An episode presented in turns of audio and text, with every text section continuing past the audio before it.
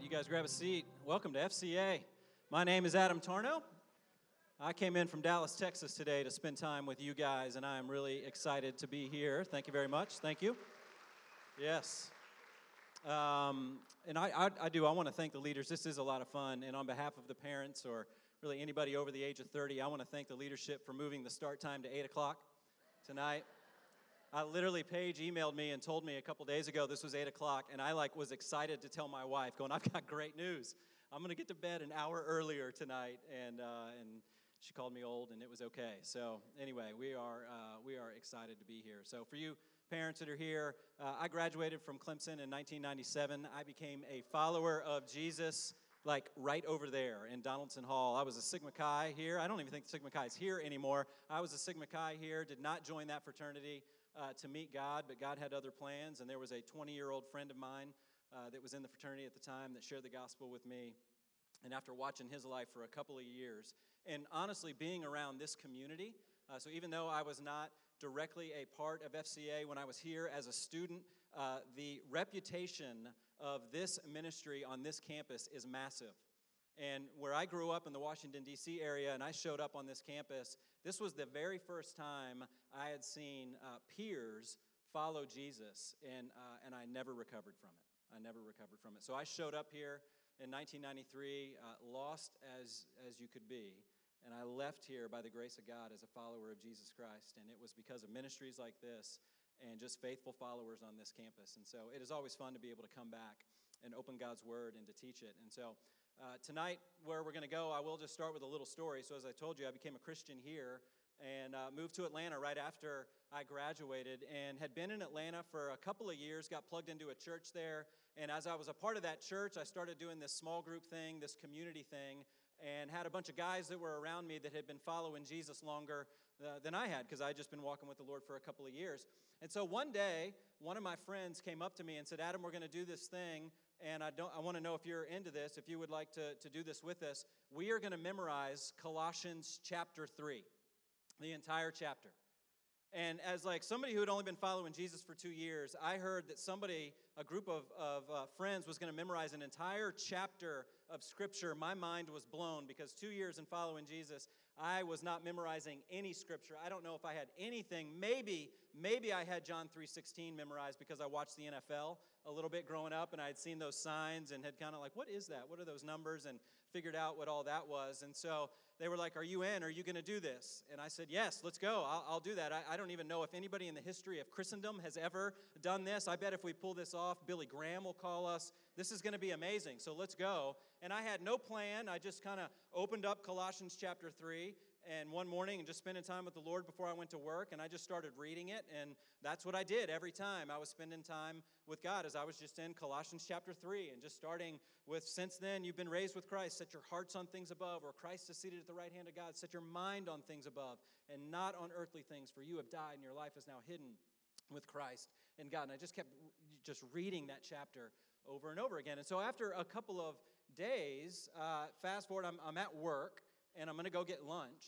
And I'm waiting in line to get lunch. That was the lunch rush, and there was a long line. And so I'm bored sitting there in line, just going, What am I going to do to pass the time? And I just, just started to go, I know what I'm going to do. I'm going to, I'm going to just go over my verses while I'm sitting here to, to wait to get lunch. And so since then, I've been raised with Christ, set my heart on things above and not on earthly things, set my, uh, set my mind on things above and not on earthly things. And I just kept going over and over. And like the line went by like that. And right there, I just said, that's my strategy.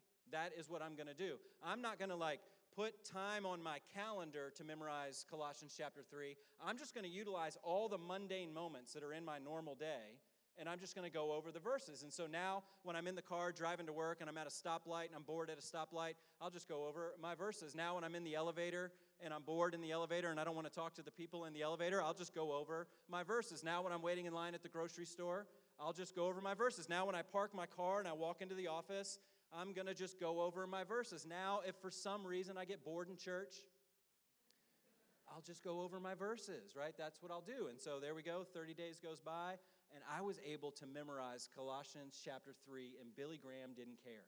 Like, he never called. He never called. So, fast forward to this last summer, this last summer. So, almost 20 years later. I decided this last summer what I was going to do is I wanted to memorize John chapter 15. John chapter 15 is one of those passages that I feel like I keep going back to in my life over and over and over again. There is such depth and richness in Jesus' words there about how he is the vine and we are the branches and how apart from him we can do nothing. And so I just decided that's what I'm going to do. I'm going to memorize John chapter 15. And I started like about the beginning of June when my boys got out of school, and my goal was to be done by Labor Day weekend. And so the whole summer, every time I woke up and spent time with the Lord, I was going over the verses, going over the verses. And then Labor Day weekend hit, and I just had to look myself in the mirror and just go, I have failed. I failed. I did not do it. And as I was sitting there and I was just like, what, what changed? You know, I'm, I'm 20 years now of following Jesus. I would think that maybe this would be a little bit easier and I would maybe be a little bit more disciplined. Why is it that I found it so difficult to memorize John chapter 15? And it was so easy to memorize Colossians chapter 3. And as I thought about it, I think I came up with one of the reasons why I struggled this last summer to memorize John chapter 15. And I think what I'm going to blame is I'm going to blame this. I'm going to blame my iPhone. Because my life is almost the exact same as it was as far as mundane moments in my life. So when I was uh, memorizing Colossians chapter 3, I had all kinds of mundane moments in my life, but I didn't have this during those mundane moments. And so now, when I go through mundane moments, now when I'm driving in the car and I get to a stoplight and I'm bored, now what do I do? I don't go over verses anymore. Now, what I do is I pull out my phone and I see did anybody text me in the last five seconds? And now, when I park my car and I'm walking into the office, I'm not sitting there going over my verses. Now, I'm opening up my phone and I'm seeing did anybody email me in the last five minutes? And now, when I'm waiting in line at the grocery store, I'm pulling out my phone and I'm just looking for some little bits of trivia or data or just something to fill in the mundane moments. I, I jokingly call my phone, this is my, uh, my boredom pre- prevention device. I, I actually, I think I remember the last day I was bored. And the last day I was bored was 10 years ago, the day before I got my first iPhone. I think ever since then, when I have all these little mundane moments in my life right now, what I am doing is I am pulling this thing out and I'm getting lost in the scroll and getting lost in the screen. And I think that's the difference. That's why John chapter 15 didn't get lodged in my heart and my mind this summer because I wasn't just dwelling on it all the time. I was trying to think about it just for a few minutes in the morning. In Colossians chapter 3, I was just dwelling on it all day as I was connecting these dots this past fall, it reminded me of a quote from uh, John Piper, as an author and pastor, and uh, somebody that many of you guys probably know. And he had this quote that came out a few years ago, and this is what he said, and it just hit me right, right between the eyes. This is one of those quotes that you hear and you, uh, you never forget because you're just so mad at it.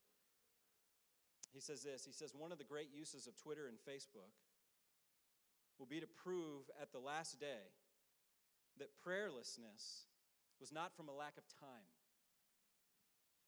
That's one of those quotes when you read it and you're like, John Piper Smiper, like, who is that guy anyway? You know, like, I bet he doesn't even have Twitter and Facebook. like, who's even on Twitter anymore, right? You know, like, you just want to look at that and just, and you just want to pick on it, but then you just think about it for a little bit and you go, he's so right. It's exactly right. And what he's basically saying here is that, listen, you and I, if we are not careful, we can get lost. We can get lost in mundane things, and what will end up happening is that you and I, we can waste our lives and we'll kind of waste it by accident. And so I start with all that because that's what I want us to talk about tonight. I want us to, to talk about as we open up God's Word what are some ways that you and I can avoid wasting our life? And I just want to be really clear this is not going to be an all screens are evil kind of message and just get rid of your iPhones and take social media off, off of your, uh, off your phones. That, that is not going to be the point of this message because the problem is not the screens, the problem is not the apps, the problem is our hearts. Our hearts are constantly looking for life somewhere. And if we're not careful, because our hearts are always looking for something to entertain it, always looking for something to amuse us, if we are not careful, we're going to wake up one day and we're going to go, Where did the time go? Where did it go? And so tonight, as we open up God's Word, we're going to look at some ways that you and I can avoid wasting our life. And I think this is an, an incredibly important message for every single one of us in here. And the reason why is because even though I don't know all of you and I haven't had a conversation with all of you, I'm willing to bet that there is not one person in this room tonight that wants to get to the end of their life and have any regret. I'm willing to bet that not one of you in here wants to get to the end of your life and just go, you know what? I look back on my life now and I just kind of wasted it, but oh well. Nobody wants to waste their life. Nobody wants to get to the end of their life and have any regret. And humans have always been at risk of wasting their life. In fact, we're going to look at some writings tonight to a church 2,000 years ago that was at a risk of wasting their life. The risk of wasting your life is not new to us here in 2020. But what I, I do think is interesting for us here in 2020 is this is that we now have more options than maybe any other culture ever. We have more options now to waste our life. And most of the opportunities that you and I have to waste our life right now, so many of them are sneaky and they're subtle. And by and large, they're socially acceptable. And so what we're going to do is we're going to open up to 1 Peter chapter 4. So if you got your Bibles, why don't you turn there? 1 Peter chapter 4. I love this phrase that we say sometimes at Watermark that man doesn't need to be taught as much as he needs to be reminded. Right? And I think that's so true. And so tonight, maybe I'm not going to teach you anything new, but I think sometimes what we need is that we need a wake up call. And I think 1 Peter chapter 4, verses 7 through 11 are going to hopefully be a wake up call for us. So as you're turning there to 1 Peter chapter 4, let me just set up some of the context. So Peter was one of Jesus' disciples, one of the guys that walked around with Jesus as you read through the Gospels Matthew, Mark, Luke, and John. And then when Jesus was uh, died and buried and rose again, and the church started. Uh, Peter was one of the early church leaders, he was one of the early apostles. And so, Peter, uh, as one of the early church leaders, started to hear about some of these other churches that were being planted, and he heard about some things that were going on. And there were these other churches that were planted in what is now today modern day Turkey. And he heard about some things that were going on in these churches. He heard about some persecution that was happening to these churches. So, in this culture at that time, when the church was starting, it was not cool to be a follower of Jesus. It was not socially acceptable. You wouldn't do things like this on state government property where you can get together and open up God's word and proclaim who Jesus is. And so in this time, there was some persecution. It was not cool to be Jesus or to be Jesus' followers. And so what was happening is people were being killed for their faith. And so Peter wanted to encourage these churches because he knew they were at an inflection point. He knew that they had a choice to make.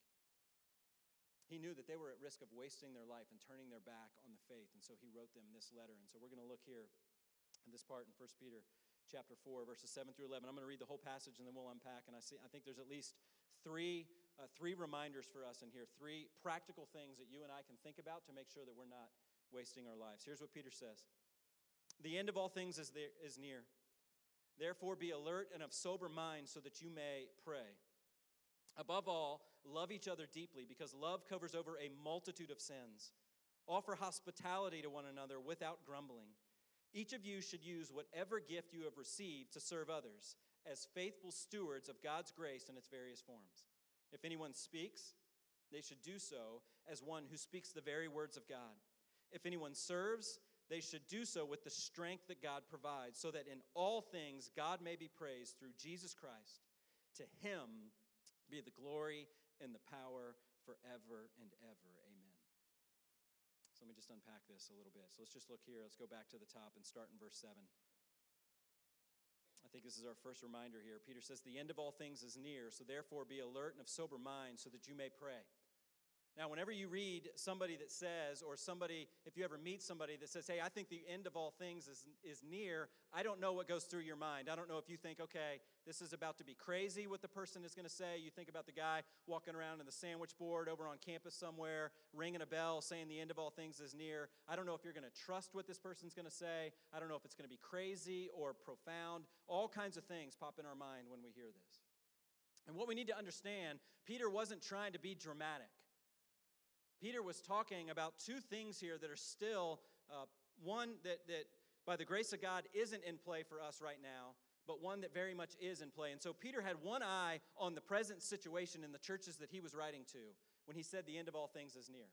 That was quite a literal statement to those churches that were being persecuted. Some of the people reading that or hearing that letter, that might have been reality for them because of the persecution that was happening. They may be the next person that was going to die for their faith. And so, for some that were hearing this, that might have been literal. Maybe for them, the end of all things was near. So, he had one eye on the present situation of these churches, but he also had another eye on eternity. And what Peter knows is this Peter knows that in light of eternity, it doesn't matter how old you are, the end is near for all of us. And that is still very much true for us today. So, regardless of what your age is in here tonight, in light of eternity, the end is near for all of us. And so, because the end is near for all of us, he tells us that now is the time to do something. Now is the time to be alert and to be of sober mind so that you may pray. I don't know if you guys ever played that game with your friends in high school or had that conversation late at night with your friends in high school. I know my buddies and I sometimes we would sit around late at night and we would just say, okay, like here's the hypothetical. If you heard tonight that tomorrow the world was going to end, what would you do tonight? Did you guys ever ever have those conversations? No? Just me and my friends, we're the only ones? Okay, that's fine. So we would have these conversations, kind of a fun conversation. So I remember my answer, 16 year old Adam always had the same answer. And 16 year old Adam was like, I know exactly what I would do if I knew that the world was going to end tomorrow. I would go get all the alcohol I could possibly find and I would drink it all. And I would go and try to find all the drugs that I've been resisting and not doing. Mind you, I knew no drug dealers at the time, but I just thought now that the, the world was going to end, they'd be popping up everywhere. And so I was like, I'd go find that. I would do the drugs. I would steal a fast car, I would drive without my seatbelt, and I would totally go to bed without brushing my teeth.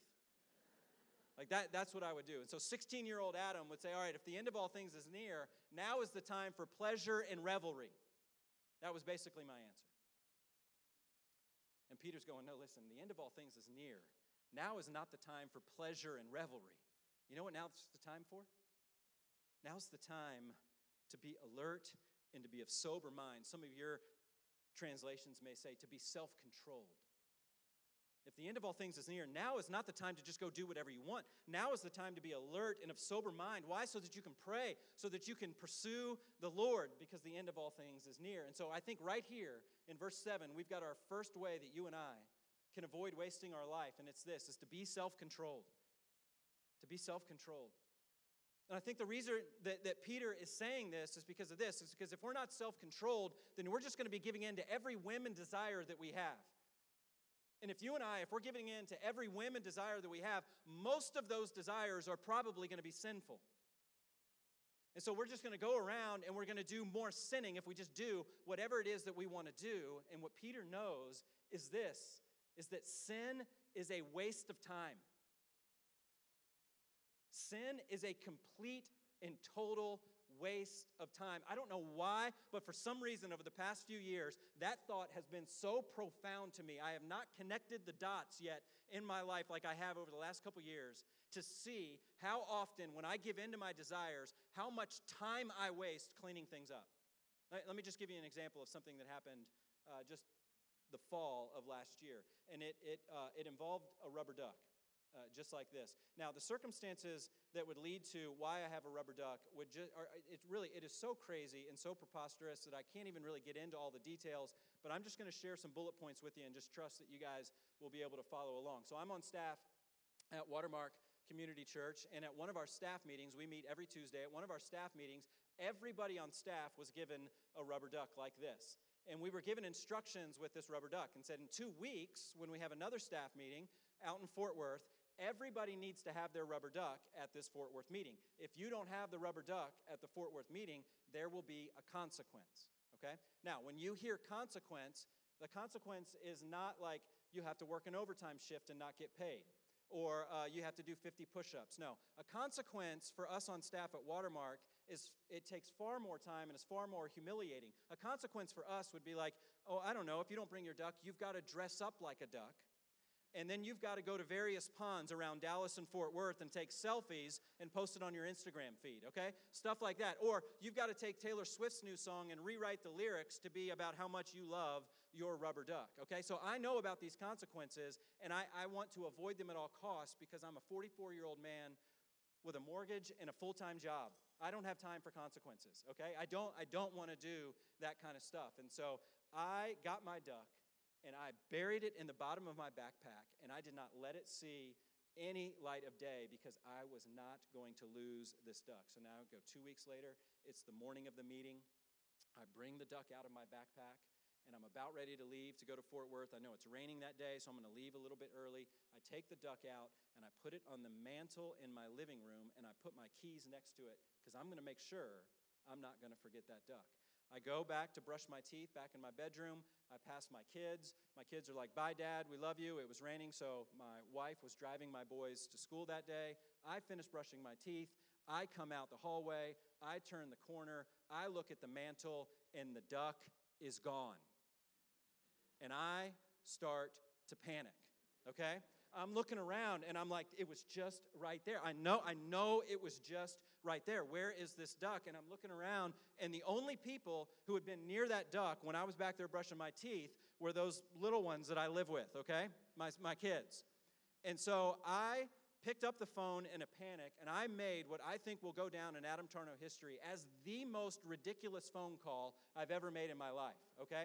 And so I picked up the phone and I dialed my wife, and she just answered it like she always does because she's sweet. She's like, hey, babe, what's up? And I, I said something like this Where's the rubber duck? Do you guys have the rubber duck? I need that rubber duck right now because if I don't have that rubber duck, then there's going to be a consequence and I've got to have it and I'm leaving in like 10 minutes because I don't know if you know, but it's raining outside and I need that rubber duck right now. Do you have it? And she's like, she looks in the back seat. She said, she goes, yeah, Josh has it. I go, I need it. She goes, okay, um, we'll turn around and we'll come back and bring it to you. So now the focus in the Tarnow household was now no longer let's get the kids to school on time. the focus in the Tarnow household right now was let's get dad the duck. Okay, so I'm like sitting there at the door. I see them drive up, and I march out right there, and I'm just I'm mad, right? I'm just mad, and I, they roll down the door, the, the window, and my son Josh like, "Hey, dad," throws it to me, and I just stare at him. And my wife's like, I'm so sorry. And I just stare at her. And I just turn my back on him and I go inside and I go out to Fort Worth and I, I don't have to pay a consequence, okay? But I'm thinking about it all day. Because I know that it's not over. And so then I get home and my, see my wife, and she's being kind. She's like, So, how was Fort Worth? And I was like, Yeah, Fort Worth was fine. Um, listen, about that phone call. And she goes, Yeah. Said, listen, I, uh, I, was, I was a little stressed, and I was not kind, and I was not gentle, and I took it out on you. Will you forgive me? And she said, Yes, I, I will forgive you. I get it. And we talked through that. I looked at my phone, and it was a 21 second phone call. Okay? So, right there, just to clean up that 21 second phone call, took about five minutes. Then we sit down at dinner that night, like, all right, well, now I need to disciple my kids. And I'm like, all right, boys. Uh, Dad, you, you know my tone this morning. I lost my cool. I wasn't kind. I wasn't gentle with you guys. Will you forgive me for that? Yeah, we'll, we'll forgive you, Dad. And they were great. I said, all right, can we talk about something?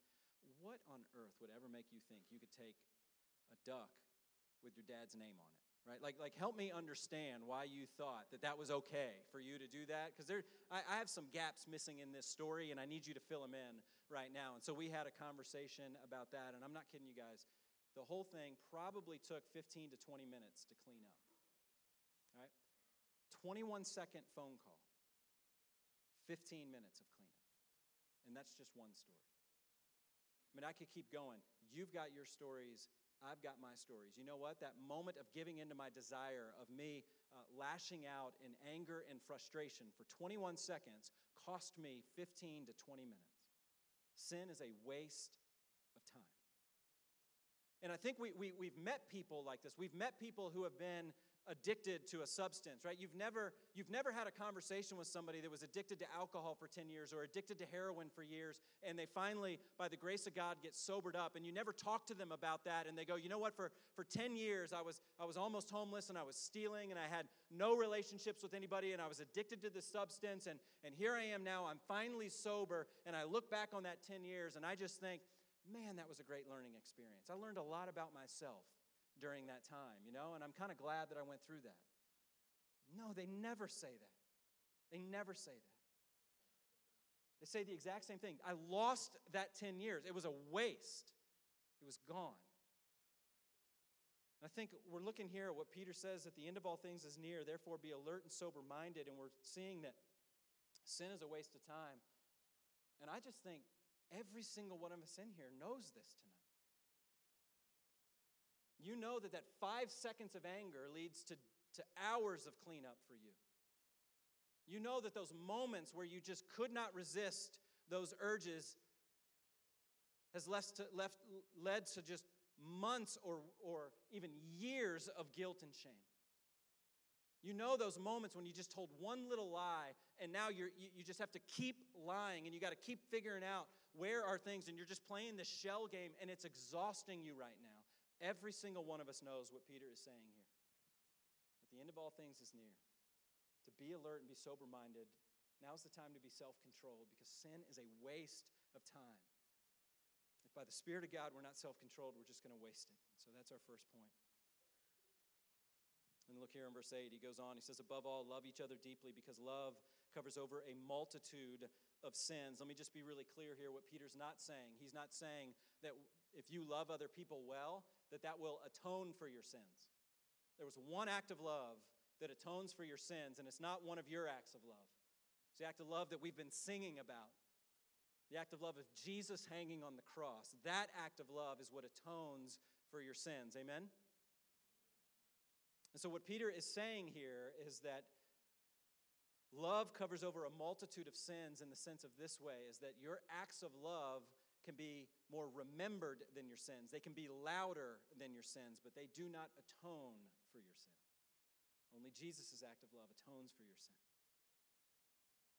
So, because the end of all things is near and we need to be alert and sober minded, now, now what he wants us to do is love each other deeply. And then he, he just offers this really simple way that you can love each other deeply is just offer hospitality to one another, serve one another, and do that without grumbling. And so, the second way that you and I can avoid wasting our life is this the first one was to be self controlled, and the second one is to be selfless. It's to be selfless. And I, am telling you guys, I cannot read this enough. And the reason I cannot read this enough and why I need to be reminded of this over and over and over again is because I know that in my heart, I've got a deep seated problem. And that problem is this is that I love me some me. I buy the lie that nobody else is thinking about me, and so I've got to think about me. Like here, I know this. Like if you could, if you could take a word cloud of my thoughts for a day, you guys know what a word cloud is. You take a block of text and you run it through this this algorithm type thing, and it, and it puts out this infographic. And and I, I think I've got an example here. Of, uh, I took this, the text from the Sermon on the Mount and ran it through a word cloud, and the words that are in there bigger are the words that are repeated on a regular basis and it, and it picks out some of the themes, just kind of a cool visual way to show some themes in a block of text. And I bet if you could take my thoughts, like if Google came up with some sort of like AI thing where Alexa figured out how to take my thoughts for one day. I know Google that was that was Amazon and Google. I totally messed that up, and I am so sorry. But you guys get what I mean here. So all the if they figured that out in some way, and if you could take a word cloud of my thoughts, I think you'd see some words on there that you would expect to see You'd hopefully see Jesus and God, and maybe where I work, Watermark, and you'd see Jackie and Joshua and Jake, and there'd be words you'd talk, like, you know, Nutella would be on there, of course. I mean, that's just normal, right? We, we would expect to see that stuff. But I think, to my great shame, the biggest words in my word cloud of my thoughts on a given day would be I and me. Because I'm buying the lie that selfishness is going to pay off. And what Peter's reminding us of here is this is that selfishness, it always over promises and under delivers. It always takes more than it gives. You know what it's like? It's like at the arcade, those coin pusher games. You know those coin pusher games, that shelf that moves? And all those quarters are like right there on the edge, and you just keep pumping quarters into that machine because you think one of them is gonna knock off all of those quarters, and you're gonna have like Chick fil A for a week, and it's gonna be awesome, right? And you're gonna walk around with all those quarters in your pocket, and you just keep thinking the next one's gonna pay off, the next one's gonna pay off. And those machines always take more than they give, and that's what selfishness does. It overpromises and it under delivers. And again, I, I think we get this. I think we know this intuitively. I think every single one of us has been through one of those weeks, and maybe you've had that week this week, or maybe it's going to be next week, or it was the last week, or something like that, where you've had one of those weeks where you've had so much going on and it has been up late and up and then you're up early and it just feels like stress. And so what you start to do is you start to dream about when is this week going to be over and what am i going to do and I just cannot wait to get to that weekend where it's just going to be like a Netflix bender all weekend. I'm not going to talk to anybody. I'm just going to stay in my dorm room or stay in my apartment. And it is just from Friday night until Monday morning. It is all Netflix, and you're going to get caught up on The Office again and watch the Stranger Things all over again. And you're going to watch Suits. And then, guys, because your roommate's not there, you're going to be like, I want to see what Gilmore Girls is really all about, you know?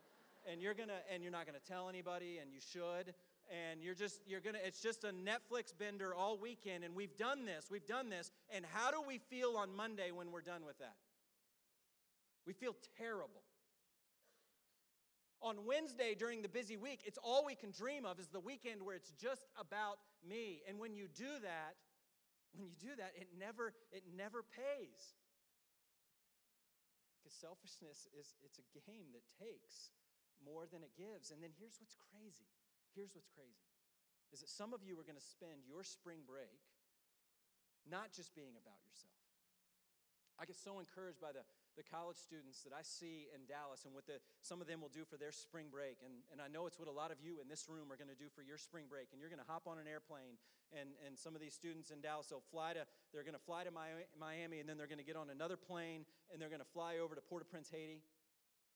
And then they're going to get out of the airport and uh, then they're going to get onto a school bus that has no air conditioning. And they're going to drive 90 minutes on these unpaved roads in the sweltering heat. And they're going to show up at Mission of Hope and they're going to sleep under a, a mosquito net and they're going to take malaria medication and have crazy dreams for a week. And they're going to sleep on a mattress that looks like it was taken from a baby's crib, and it's going to be 30 people in a room together. They're going to shower for like two minutes in cold water. They're going to eat nothing but white carbs and peanut butter, and they're going to plant some plants and trees, and they're going to paint houses, and they're going to play with kids, and they're going to sweat for a week, and they're not going to sleep, and they're going to get back on that airplane, and they're going to show back up in Dallas, and they're going to be like, I feel alive. I feel alive. It's, it's like the system is rigged against us. We think selfishness is what's going to make us alive, and it's never, it, it, it makes us smaller. And Jesus was so clear in Matthew chapter 16 that this is kind of the way that God designed it. Matthew 16, verse 24 through 26, Jesus said to his disciples, Whoever wants to be my disciple must deny themselves and take up their cross and follow me. For whoever wants to save their life will lose it. But whoever loses their life for me will find it. What good would it be for someone to gain the whole world yet forfeit their soul? Or what can anyone give in exchange for their soul? And the answer is nothing. And so, you and I, if we want to make sure that we're not going to waste our life, then we're going to be alert and sober minded. We're going to pray that God will help us to be self controlled. And we're going to pray that God will help us to live selflessly.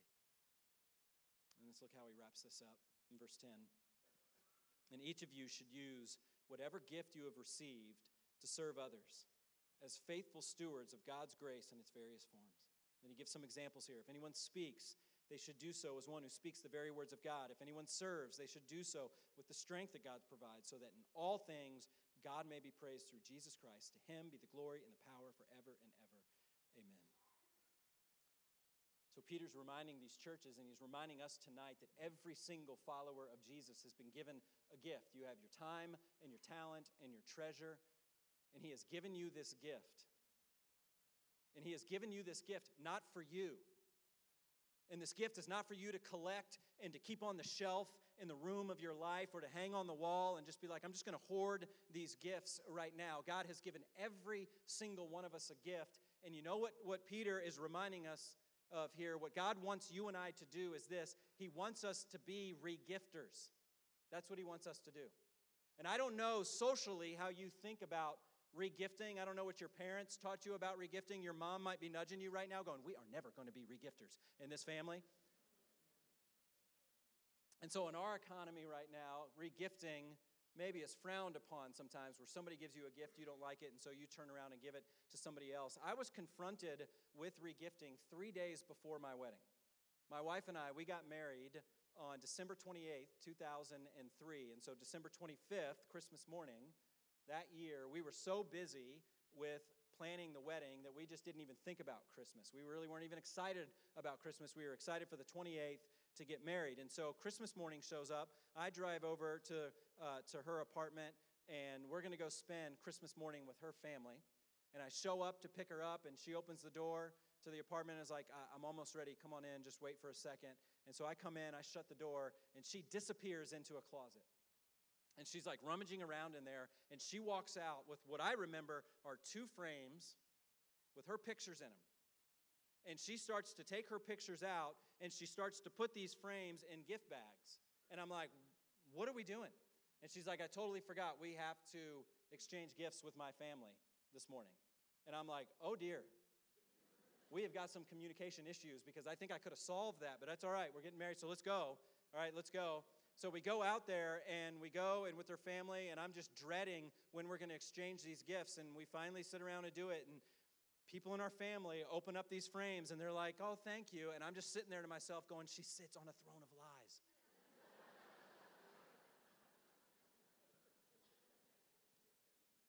now, in her defense, uh, in the 16 plus years that I've been married to her, she's never done that ever since then. It really was just that unique season where, where we were just busy.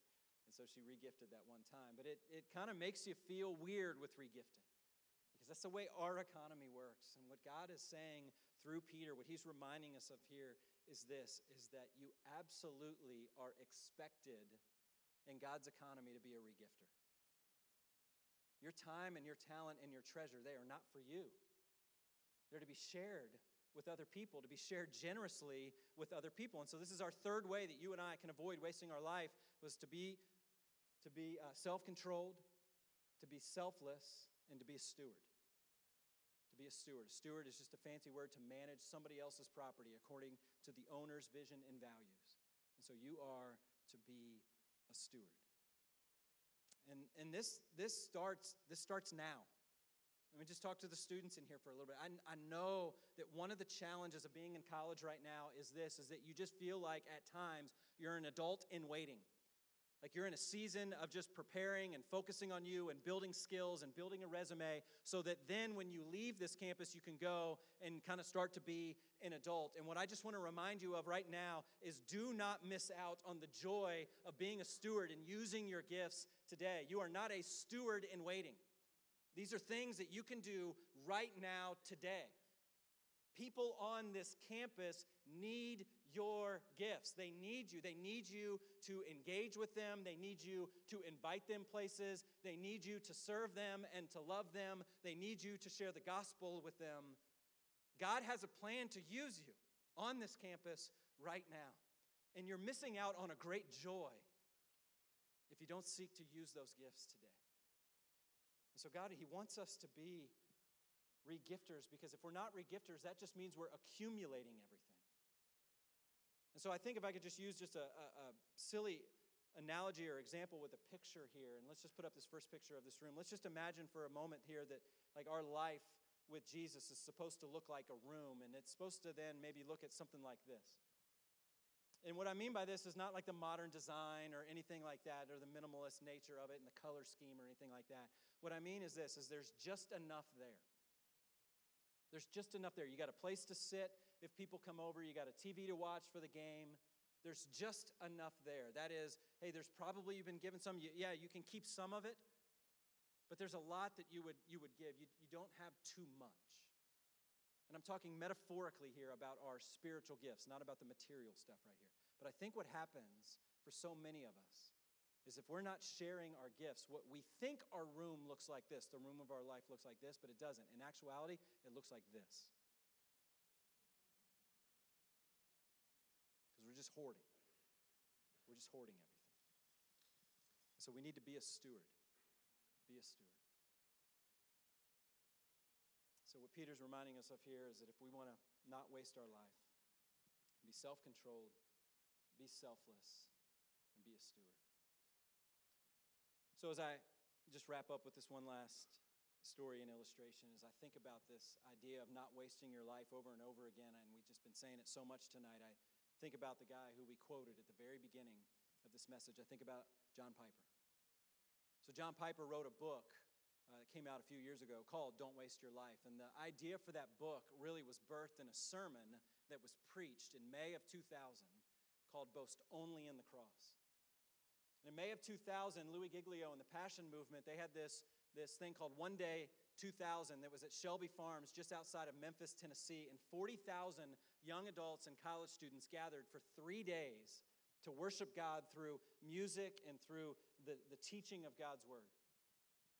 And one of the sessions was John Piper, 54 years old at the time, dressed in full on dad gear. I mean, he had his pleated slacks on and his starched blue shirt, and his hair was everywhere, and he had his glasses on, and he stood behind a podium, and for 40 minutes, he pleaded with those students do not waste your life. In 2000, at that time, the, the generations that were there, it was the tail end of Generation X, and the very beginning of the millennial generation was right there. And they were listening to John Piper just plead over and over again do not waste your life.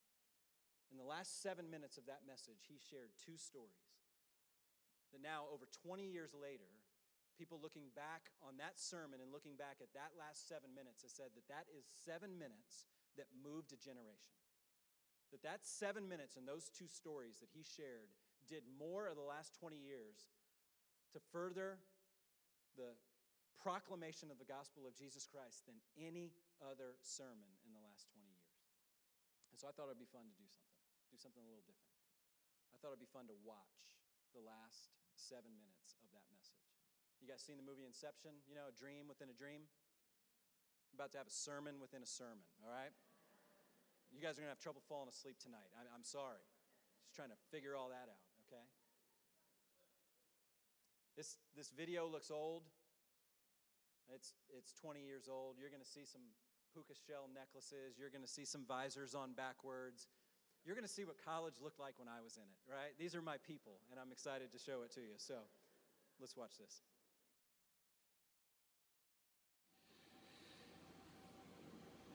You don't have to know a lot of things in order to make a huge difference for the Lord in the world.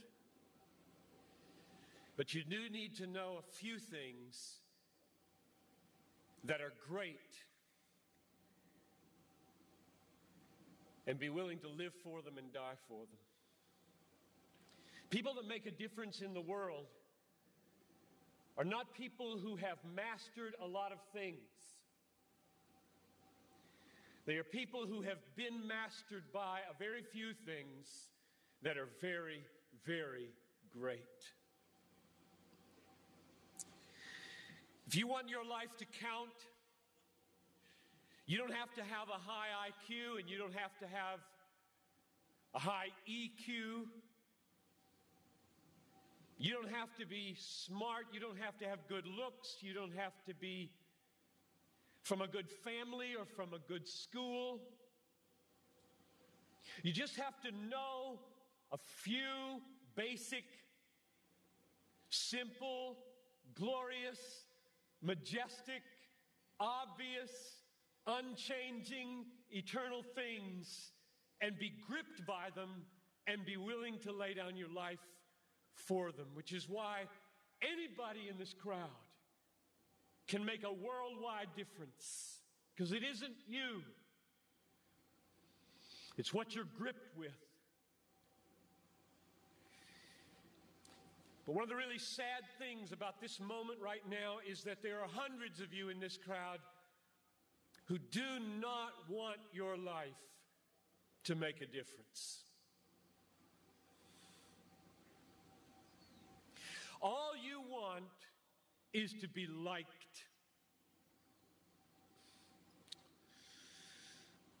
Maybe finish school, get a good job, find a husband or a wife, a nice house, a nice car, long weekends, good vacations, grow old healthy, have a fun retirement, die easy, no hell. And that's all you want. You don't give a rip whether your life counts on this earth for eternity. And that's a tragedy in the making. That is a tragedy in the making. About three weeks ago, we got news at our church that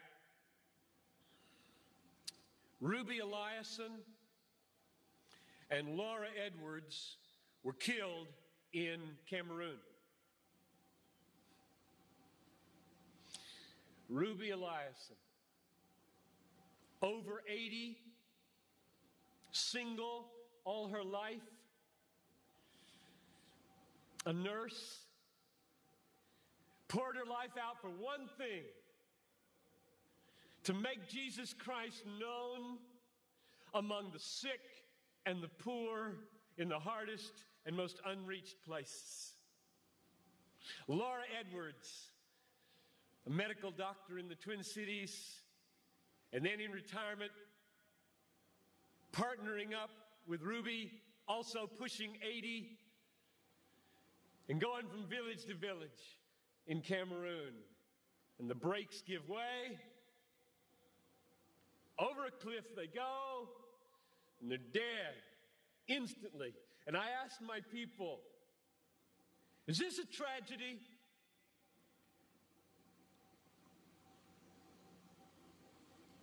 Two women in their 80s, almost. A, a whole life devoted to one idea Jesus Christ magnified among the poor and the sick in the hardest places. And 20 years after most of their American counterparts had begun to throw their lives away on trivialities in Florida and New Mexico, fly into eternity with a death in a moment. Is this a tragedy? I asked. It is not a tragedy. I'll read you what a tragedy is. I've got a little article here from Reader's Digest. You don't read Reader's Digest, I know that. But there is a generation who does. This is a tragedy. Title of the article Start Now, Retire Early. February 1998. Bob and Penny took early retirement from their jobs in the Northeast five years ago when he was 59 and she was 51. Now they live in Punta Gorda, Florida, where they cruise on their 30 foot trawler, play softball, and collect shells. That's a tragedy. That's a tragedy. And there are people in this country that are spending billions of dollars to get you to buy it. And I get 40 minutes to plead with you don't buy it. With all my heart, I plead with you don't buy that dream. The American dream. A nice house, a nice car, a nice job, a nice family, a nice retirement, collecting shells as the last chapter before you stand before the creator of the universe to give an account with what you did. Here it is, Lord, my shell collection. Look, Lord, my shell collection. And I've got a good swing. And look at my boat. God, look at my boat, God. Well, not for Ruby and not for Laura. Don't waste your life. Don't waste it. Yeah.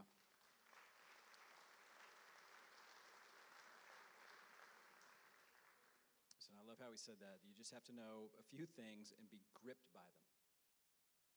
And be willing to lay down your life for them. Thing is Jesus Christ and his crucifixion, his burial, and then he rose again. That's the thing that we need to, to be gripped by. And when we're gripped by that, and we pray that God, by His Spirit, will enable us to be self controlled, to turn our back and to repent of our sins. We pray that God will enable us to be selfless and to serve other people and to steward our gifts. I'm telling you guys, if we do that, we're not going to get to the end of our life with any regret. And we're going to experience what I think our hearts are looking for and the satisfaction and joy between now and when we get there. If we would do that. So if you do that, I can promise you at the end you won't waste your life. What I cannot promise you is how all the details in the middle are going to work out. I don't know if you get married. I don't know what kind of job you get.